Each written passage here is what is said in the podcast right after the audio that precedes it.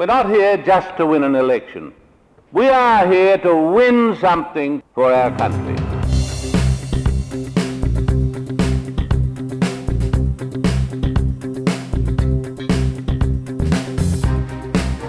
Welcome to another water cooler conversation from the Menzies Research Centre. I'm Nick Cater, Executive Director of the Menzies Research Centre, and I'm delighted today to welcome back a former colleague, our former Communications Director Fred Paul, this time in his role as a distinguished biographer, as the author of an important book, Die Laughing, the biography of Bill Leak.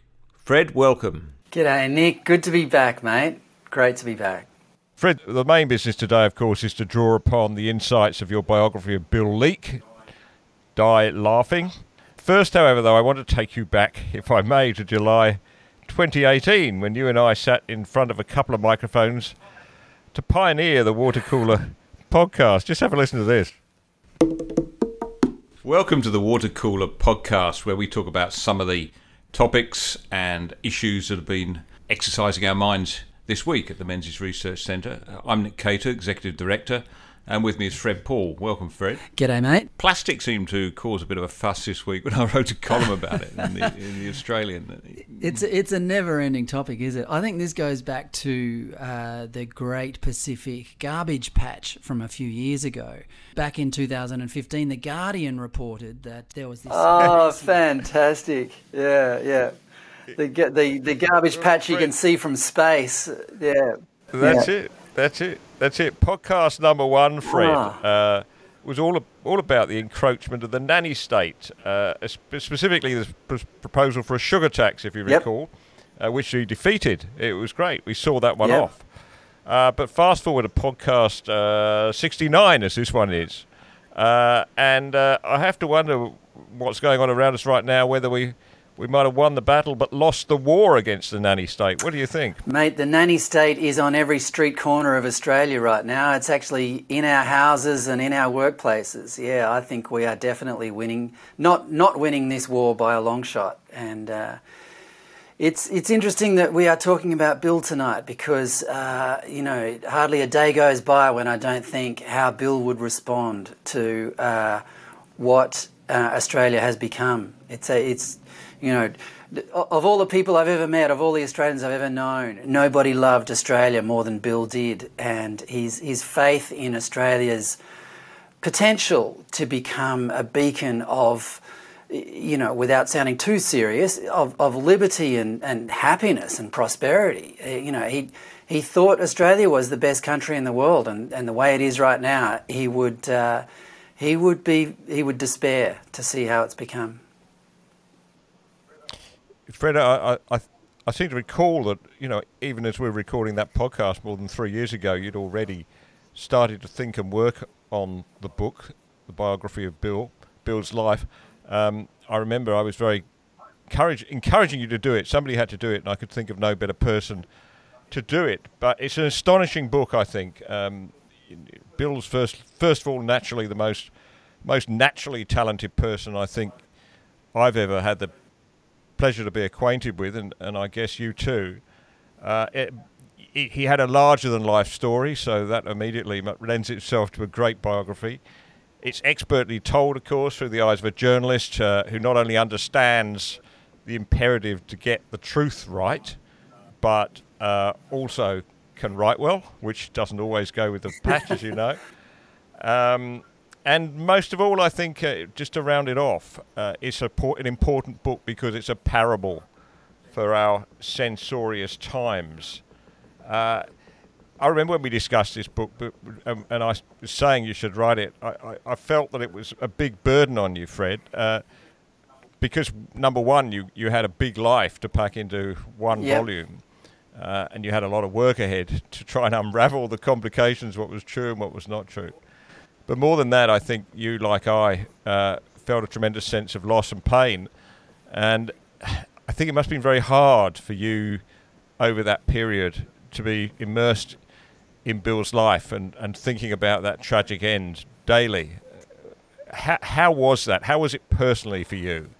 working through this book? Oh, mate, that's that's a very good question and a good place to start. At first, it was actually very difficult. Um, you know, I mean, I still miss him. Um, at first, you know, thinking, being forced to think about Bill every day was was not easy because you know I, I, missed him a lot.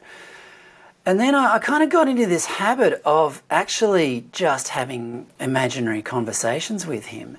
And so when I was, you know, uh, considering uh, parts of the book to write, or even formulating sentences, or you know, wondering who to interview, all sorts of stuff you know, I just think, you know, well, what would Bill say about this? What would Bill think about this? And uh, actually, early on, I actually wrote a couple of passages and I, and I, thought, oh, that's a pretty good passage. I've got that right. You know, all the facts are straight and it's in all, all in order. And, and then I'd read it back and go, actually, Bill would say that sucked. so out it went. and, uh, and so I, I, kind of got over that. I, you know, I don't want to sound too nostalgic or maudlin about it, you know, because um, uh, Bill would, uh, Bill would, um, would not approve of that either. Um, eventually, it, it, didn't take me too long. It actually became quite a. Um, I became quite objective about it, and uh, pursuing his story became just this mission that I was on. And th- another thing that I discovered early on, Nick, and you probably think about this yourself these days, is uh, when I was discovering things about Bill that I didn't know, I was I, I used to I, I would think oh, geez, I wish Bill was still here because we could talk about this, you know? Bill's company was so amazing and so energetic and so um, sort of larrikin that, you know, you'd always get caught up in just drinking together and cracking jokes. So, Fred, let's get down to the, the, the dichotomy, the great central dichotomy of Bill Leak. Uh, he was an accomplished painter. He could have been a great artist. He was a great artist, but he was a a newspaper cartoonist as well. Uh, he was a, a, a knockabout a, a, knockabout guy, a larrikin, but he was a true intellectual. Uh, an intellectual, the best kind of an intellectual in Australia, those who try and keep their intellectualism from showing too much. Let, let me quote a, a few lines from your book to set this up. You write Bill discovered that it was possible to be both a tough rat, rat, rat bag and sensitive enough to play Chopin and love great art. But he also discovered the prudence of only revealing one side of himself at a time. Earnest and charming with adults, a rebel in the schoolyard. The former earned him praise, the latter avoided getting into scraps. Uh, but as you go on to show, you know, by the time he got was in his late forties, he, he, he became tired of pretending to be one Bill or the other. Uh, he became Bill Leak, uh, a man who, as you write, quote, was willfully, even profoundly egalitarian. The only thing he couldn't stand were fools. One, one of the curious things about Bill was how the, the, the working class persona that he exuded. But Nick, he wasn't actually all that working class. He came from a very solid middle class family. His dad wasn't a working class person. I mean, they had working class characteristics. They loved to drink, they were larrikins, they loved to laugh, and they were very egalitarian people. But you know, they weren't ditch diggers. They they were well off, and he Bill was brought up in a family that uh, revered music and revered uh, intellectual pursuits. You know, literature was was prominent in the family. You know, and Bill read a lot as a young man. So it's fair to say that Bill's sort of working class persona was um, actually put on a little bit. And you can trace that to Bill's love of Australia because Australia is Australia reveres the working class knockabout sort of bloke, and so Bill became one essentially, while as you say retaining this love for for beauty and for art and, and great literature.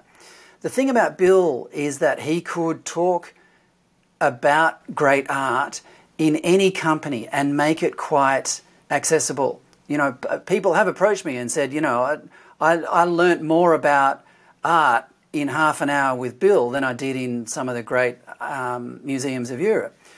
So, you know, Bill had this ability to cross from one, uh, one demographic to another.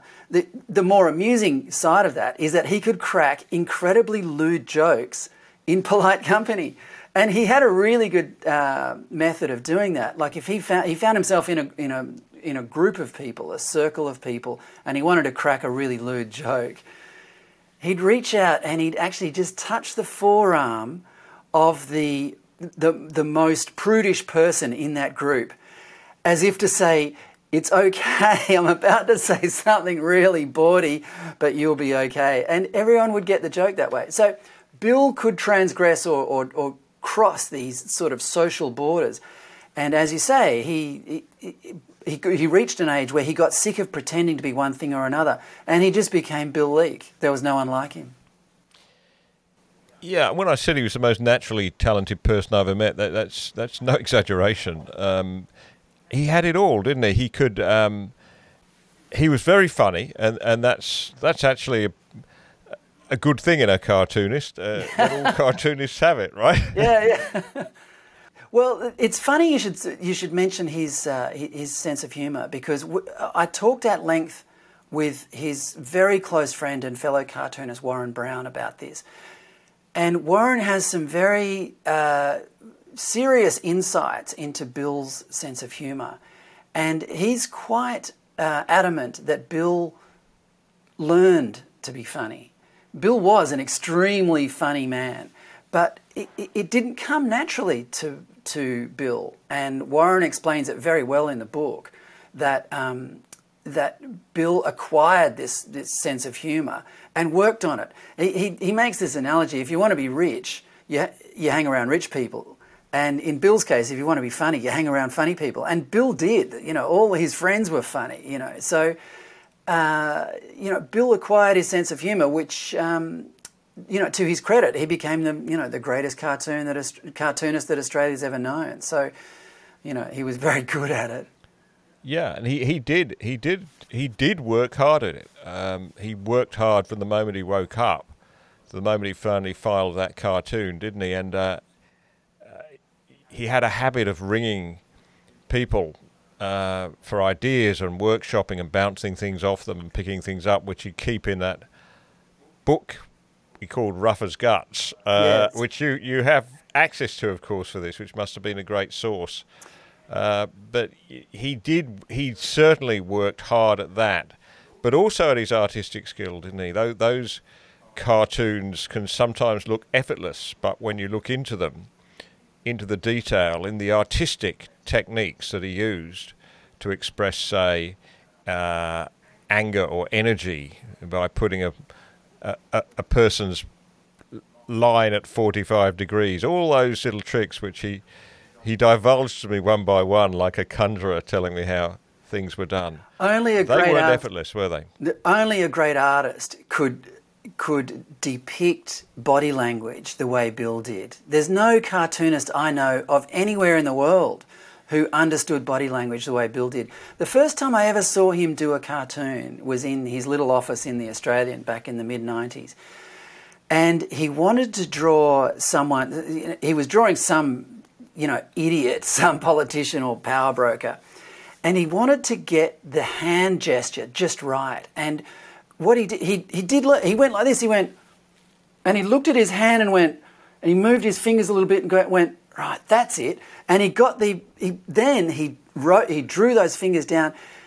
Hands are actually very expressive things. You know, there's even great mm. artists who don't even get that, you know. Um, mm. But body language in particular, he was extremely good at. One of my favourite cartoons is of Gough Whitlam um, arriving in heaven, and, and God is on his throne and uh, and he sees Gough arrive, and he goes, "Oh my God!"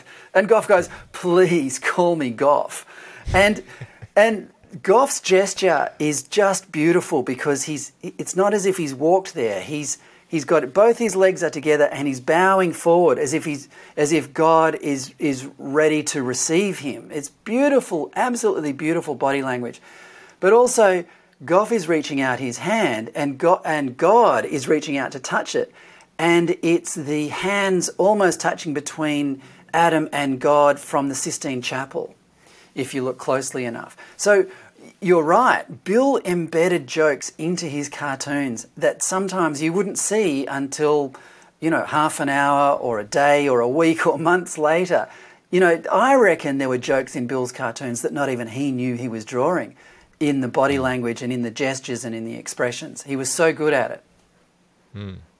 And he'd uh, he'd draw people in quite um, unexpected guises, didn't he? I mean, he had the way he'd pick a character, and um, Kevin Rudd as Tintin, for instance, uh, and just hammer that home day after day. And one of his late, later, uh, in his later cartoons, Bill Shorten as the glove puppet on, on the on the fist of the Union leader. Uh, one of which he, I have the original sitting here on my wall in the office is a beautiful way of doing it, uh, and then doing that day after day after day until people, uh, you know, the the joke became more and more funny. Well, the jokes became jokes of their in their own right. You know, so Bill loved boxing rings, for example. So a lot of jokes were a lot of his gags were set in boxing rings. But for example, you know, his most famous cartoon, yeah, righto, what's his name then? That line became the standard line in a bunch of subsequent cartoons. So, mm. you know, he, he was actually creating his own jokes that would live on, if you know what I mean. So, yeah, he mm. was. Um, and also, when he mixed those characters together, when, when he depicted uh, John Howard as Mother Teresa or um, uh, Laurel and Hardy, uh, you know, uh, who was it? Um, Howard and um, Costello as uh, Laurel and Hardy, and so on. His his depth of knowledge of popular culture and of classical art was so so um, broad that he was able to uh, mash up characters in the most unexpected ways, and um, it created enormous comic potential because some of these mashups were were, were just so unlikely that they were absurd and they were funny in their own right. Let's, in order to set up what, what we'll come to later, which is Bill's uh, epiphany, if you like, in politics, if it was that. Let's set up where he was during the Howard years. He was uh, with a group called the Primates, uh, who'd have long lunches. They considered themselves intel- uh, intellectuals, um, uh, and and they were indeed. But the, some of the behaviour, of course, you can read about in the book is is hilarious, but yeah. but uh, in in the context of today's safety first world is uh, is uh, is uh, somewhat somewhat unusual. But look, the politics of that day, he was. Uh, every every to every appearance, profoundly anti John Howard. I remember, even in John Howard's later days, as Prime Minister, I remember him ringing me one Saturday or Friday it was for about Saturday's paper. He'd ring me and run through the cartoon just to make sure it passed muster. And he said, uh, "Well, Nick, uh, this is how it's going to look. I've got John Howard standing on the table in his underpants, and uh, I said, draw it, Bill." He said, "You don't want to know what the gag is?" I said, "You just told me." yeah. But that was Bill, right? So. Yeah. Um, just just tell me first about his relationship with John Howard, and and uh, indeed, an almost almost close to what you might call a diplomatic incident over that, wasn't there? Mate, John, his relationship with John Howard is one of the great arcs of the book. There was an instance when John Howard have ended Bill's career, according to someone very senior at the Australian. Uh, he, Bill drew a cartoon that was um, that was deeply offensive. Um, it wasn't intended for the uh, for the newspaper, um, and he was in Canberra at the time, and he was so proud of it uh, that he photocopied it and uh, sent it to a whole bunch of people around Canberra, and it just got.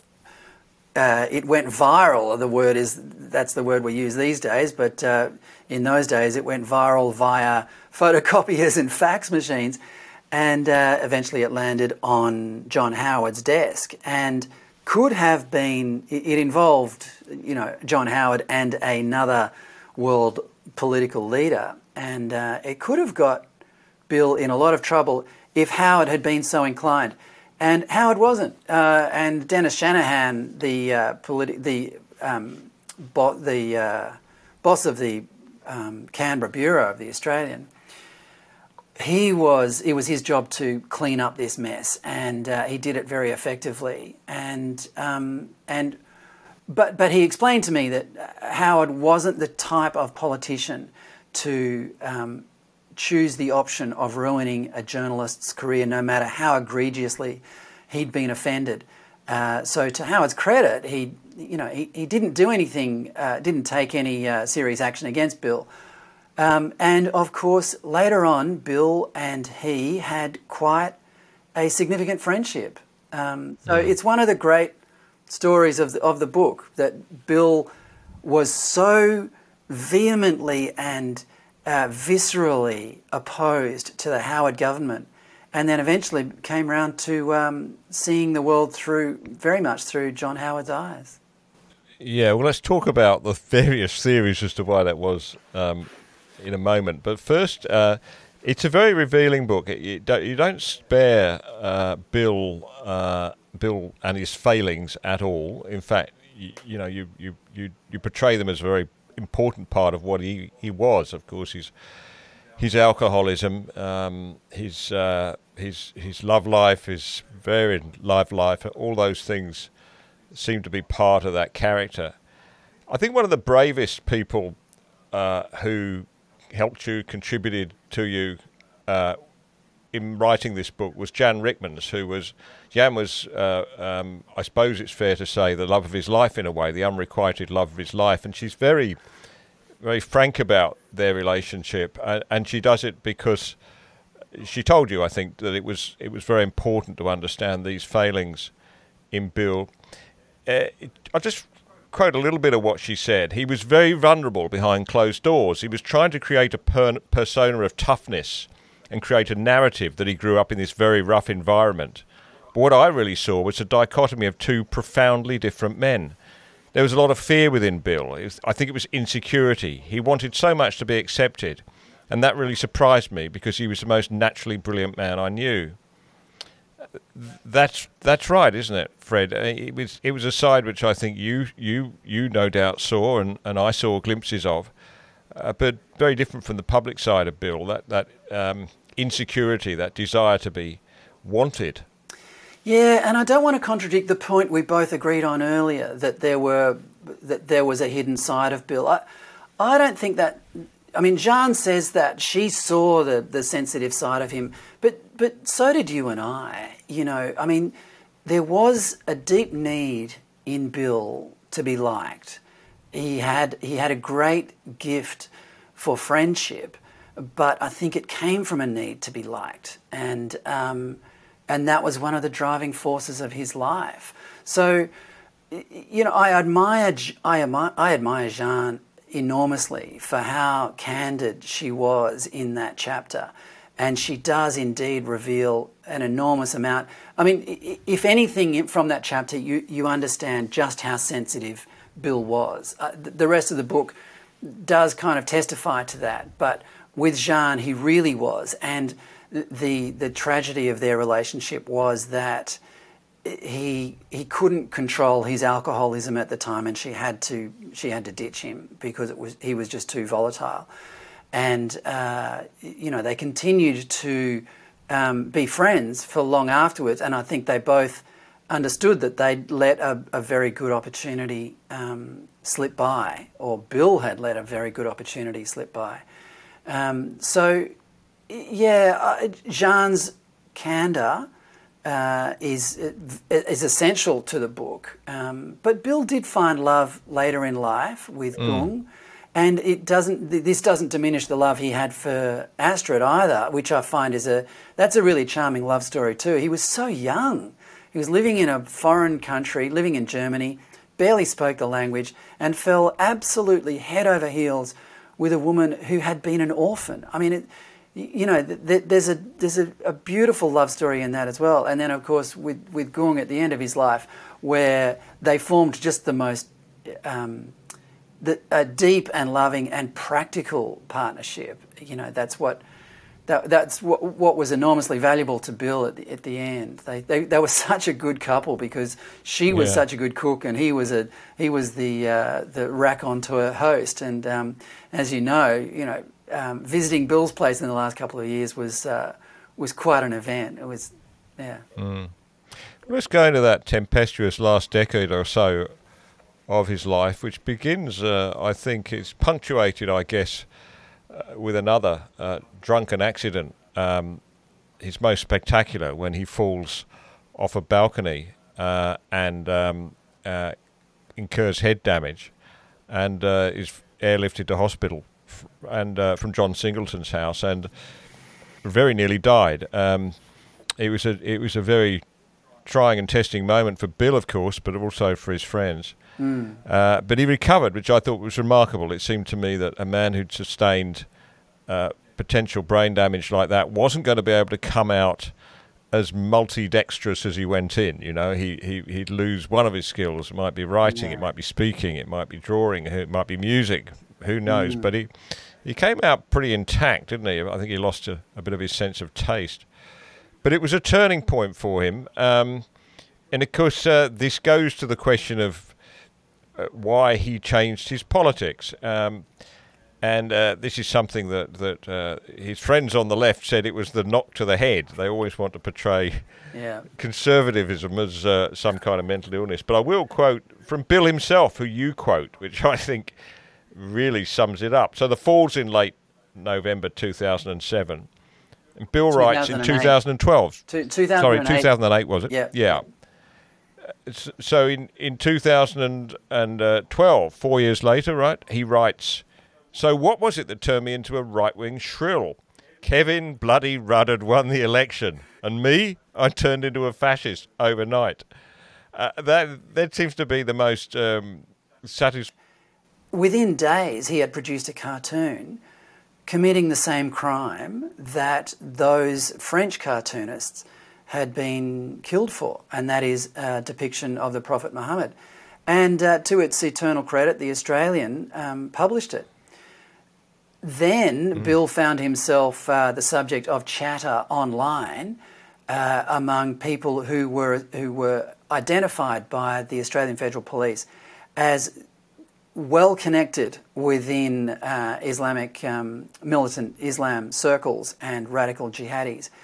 And he, the advice was he had to move house. One of the main reasons for that was that Bill's house at the time, which he owned up on the Central Coast, was opposite uh, Brisbane Water, a tidal flat on Brisbane Water, which is the estuary up that way.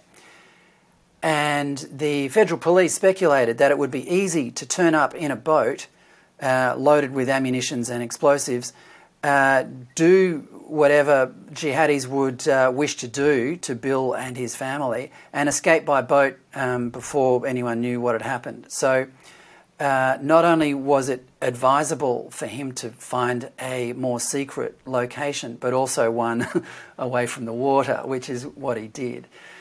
But you know, he and Gung, uh, you know, didn't hesitate um, he, he, he, consulted Gung over this, and she was uh, support. She unconditionally and unhesitatingly supported his uh, his intentions on in this issue. And she's not unfamiliar with this topic, as you know, Nick. She grew up in southern Thailand, um, and in in the primary school that she attended as a child, she was one of the few Buddhists in the school. She was surrounded by um, by um, Thai Muslims. So she knows she knows what uh, the Muslim religion can be like when uh, when radical Islamics are offended, um, and uh, she didn't hesitate. She was just like Bill.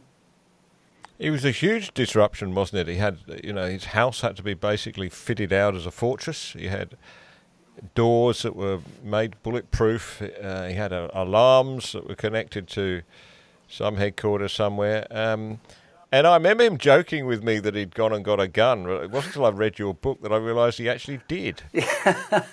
He did, and he actually he, he answered the door with it in his pocket once as well.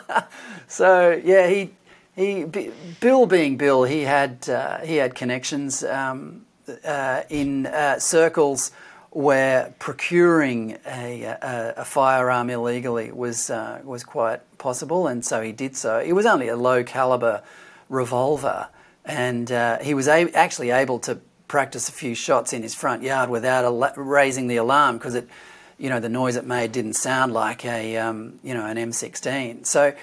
Uh, yeah, he got a gun. Uh, he had you know, dumbbells um, in his office in case he needed them in, in the case of an attack, and he had a room in his house that he could retreat to, uh, which had a, a, a, really strong door and was especially reinforced. So the the threats were were taken extremely seriously, and um, especially by Bill. I think it messed him up a bit too. You know, you probably remember Nick. I mean, this this would mess with you um, for a while. It made him. It made him. Uh, I, I, would. I think paranoid is a is too strong a word, but it did make him feel a bit besieged, and mm. he started to see uh, his friendships along the same line. You know, if you if you were in any if you if he felt that you were in any doubt about where he was heading, then he he didn't value your friendship as much anymore. Mm. I think. Mm. Um, you know, luckily you and I were were more politically aligned with him, and so our friendships survived. But you know, there were times during this period when he had to reassess some of his friendships because it, his life was under threat. So you know, naturally, mm. it would mess with mm. your mind, mess with your head a bit. Well, I mean that that what you've just described is it's what happened to Salman Rushdie. It's what's happened to others, um, mm. and it, it, it, you you shudder to think how you'd res- you and I would respond in that situation. Right, it's one of the most horrible things you can imagine yeah. happening to you. But yeah. it's important to put to, to put that on the record, to think about that before we move on to the next episode, which is his running with the uh, Tim Soutphommasane and Gillian Triggs at the Human Rights and Equal Opportunity Commission or Human Rights Commission. Yep. Um, because you know you'd think on the surface, well, you know, a brush with the Human Rights Commission is not going to be anywhere as bad as as as you know, being have your life threatened by by Muslims, but Muslim terrorists, I should say. But uh, I think he it was worse for him in many ways and and horrible. Um, is it? Did you get that sense that he, he saw that as as a more intense form of punishment still? Absolutely, absolutely, like w- without a doubt. I mean, if the threat from from radical Muslims had disturbed him because he had to move house, and they had misunderstood his cartoon, that's one thing. But for the Human Rights Commission and various other, you know, woke, um, censorious um, scolds around the country, especially on Twitter, for them to accuse him of racism was far worse. Because as you know, mate, you know, Bill was the least racist. Sorry. Um, yeah, I Bill, certainly Bill never was, knew Bill was the least. Sorry, you know, I, this happens to me occasionally, mate. I'm sorry about that. Um, Bill was the least racist person you could possibly imagine. He was so egalitarian, uh, you know, which goes back to his, his deep love of Australia, which is you know one of the founding one not one of the founding principles, but one of the fundamental principles of Australia is egalitarianism, and Bill took that to heart. It was one of his guiding principles in life. He treated every person equally, whether they were the Prime Minister of Australia or the, the, the, taxi driver who picked him up from a pub. He was profoundly egalitarian. And for him to be described as racist would have, uh, w- would have um, disturbed him to his core. And so that battle, which went on, did go on for quite some time, you know, it wasn't quite as long as a year, but it was a, it was a very bitter battle, and it, it had barely been resolved when he died. Yeah, that disturbed so, him.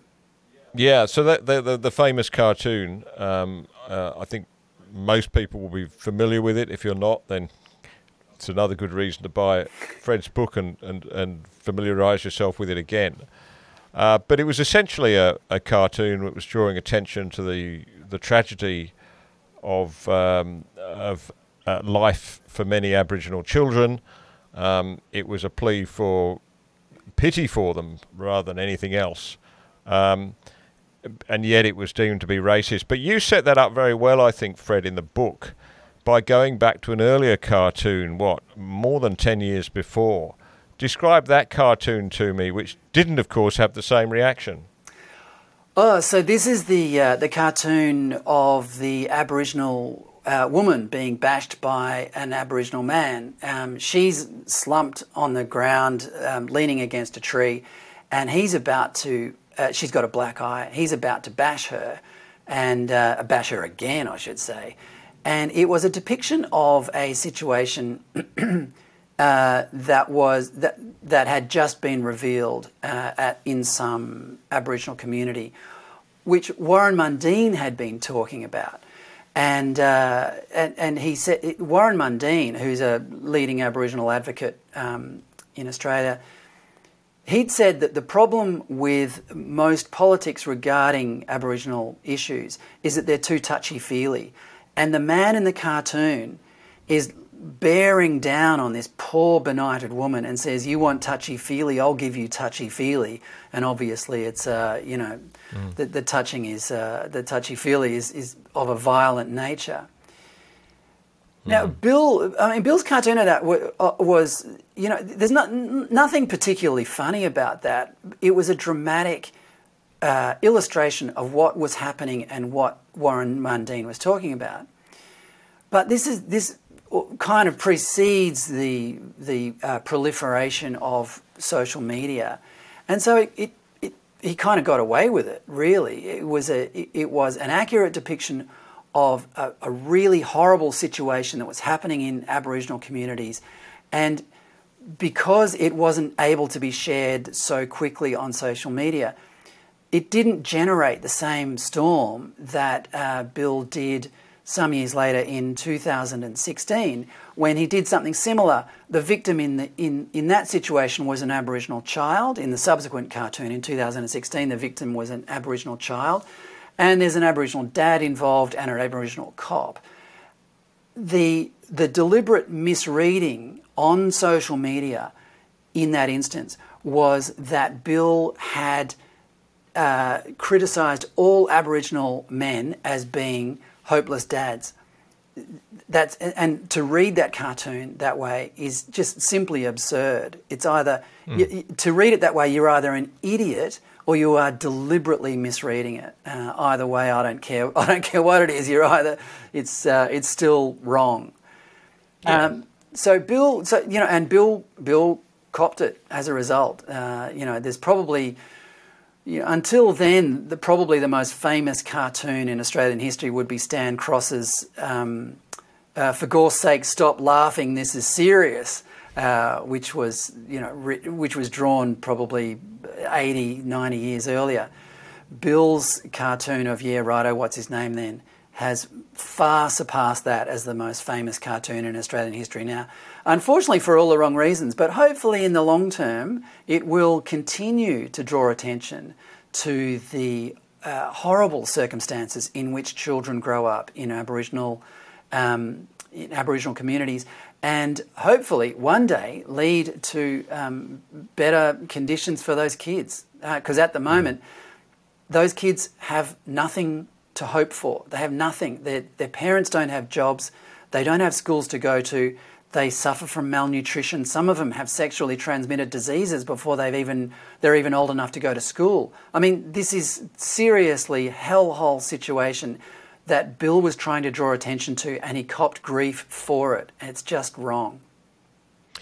look, it's an indication of how fast things are spiraling out of control on the left. That I mean, back then that cartoon, what through 2000 and you tell me, five years ago. Uh, yes. We it, it was it was clearly what we'd now call, you know, an example of cancel culture.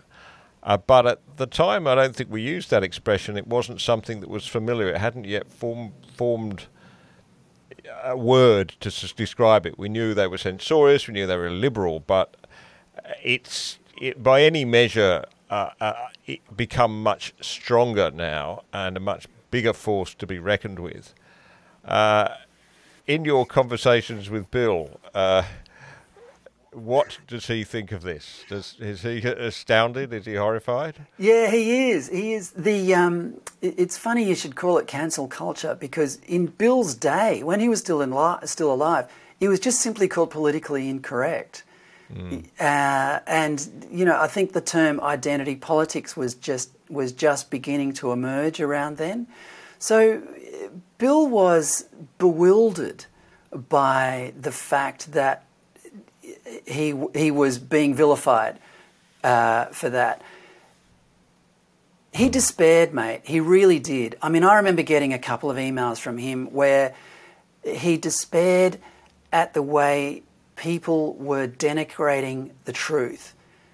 You know, there's this, along with cancel culture, there is this emerging uh, idea that truth is relative or truth is personal. Bill just thought that was absolute bullshit. The truth is is uh, is immutable. The the truth cannot be uh, um, c- cannot be disputed. Sorry, it took me a while to get to that word. The truth cannot be disputed, and to him it was as clear as day. You know, that's another thing about Australian culture that he adored so much is that we are we are generally pretty blunt people. If mm. you know, if, if you're talking bullshit, you'll know in the presence of genuine Australians, you'll soon find out that what you're talking is a load of crap. And Bill grew up believing that that was actually a virtue. And then suddenly, late in life, he found himself surrounded by people who not only didn't recognize the truth when they saw it, but actually spouted bullshit and believed it. So, you know, they were difficult times for Bill, and he saw in it, uh, getting back to the emails that I remember him sending me back in the day, he saw in it the very demise of civilization. Um, mm. You know, he, he didn't think that civilizations could survive if there wasn't a, a, a, a widespread you, you don't have to you, you don't have to know what the truth is, but you have to accept that we are all looking for it. And mm. when we when as a culture, in in some ways we stopped looking for it, Bill just saw red lights flashing all over the place. Bill, when I, uh, Fred, Fred, when I when I read your book, I started towards the end. Uh, those were the bits that I, I wanted to read about first, the bits that we lived with, through with him in those final years. Um, and I, I, I, I thought this is a very painful book. I don't know whether I can can get through the whole book because, of course, not only does it we've got personal memories of Bill, but you know what the issues that it's thrown up are not trivial um, mm. as regards the future. But I, I, I want to just go back to and read it backwards, if you like, as I as I did, yeah. and go back to the earlier sections in the book where you just get this great character of a man who's so full of life, so full of enthusiasm, creativity, just determined to see off what other obstacles come his way.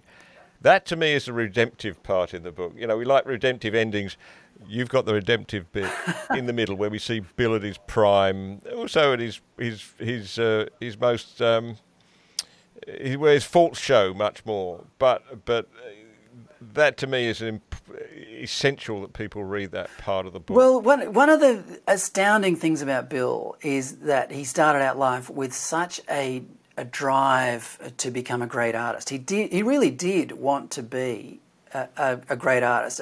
I mean, i am quoting Astrid in the book saying he wanted to be the great, the, the greatest artist in the world.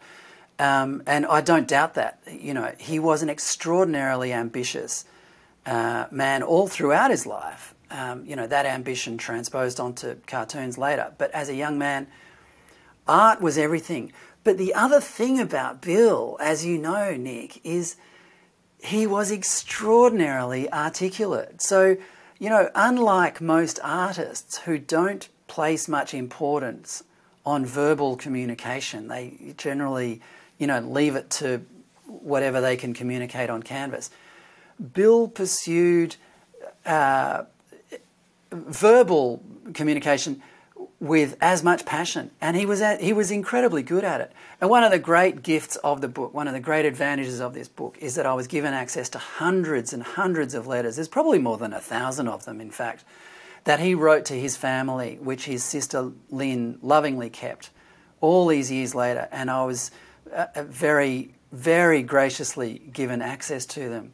And they're a treasure trove into the formation of this serious young artist and the ideas that he arrived at in his early 20s. And it's just, it's just, they were just a joy to read, mate, because, you know, I was reading them. These, these are letters that he wrote uh, almost 20 years before I met him, and I was reading them and I could hear his voice. He's, he, he didn't change much. His principles did not change much throughout his life, which is what made him such a force of nature. Fred, you say this book is a tribute to his strength and is my own humble attempt to prove that the accusations made against him in the final years of his life not only false, they were the very opposite of the man I knew and loved. You've achieved that in this book, Fred. Congratulations. But more than that, I think you've done us a great service by putting on the record uh, the life of this great man who uh, I think we should remember for all times a great Australian, a great contributor to culture, to Australian uh, life, and uh, a great presence in the lives of his many friends. So thank you for doing that, Fred. Oh, thanks, mate, and thanks for having me in. And uh, and and th- you know as as much as I do how important Bill was to you know the country that Australia became, and um, and you know he he he adored us, and uh, we loved him back for it. He was a great man. We miss him a lot. Mm. And there's many people to thank, of course, as you do in in the book. But uh, special mention, I think, to John Roskam and the team at the IPA who who backed you on this, who've published the book, uh, and uh, you can buy the book from them. We'll put a link to that at the bottom in the notes at the bottom of the podcast uh, and in the uh, YouTube video that accompanies this, or you can go onto the website and find the notes there, or just click on the IPA's website, I guess. But uh, whatever you do, get a copy of this book. It's a very important one. Fred, thanks once again. Thanks, mate. You've been listening to another water cooler conversation brought to you by the Menzies Research Centre. We'd like to bring you many more, of course, and you can help us by subscribing from just $10 a month. Go to www.menziesrc.org slash subscribe. I'm Nick Cater, and thank you for listening.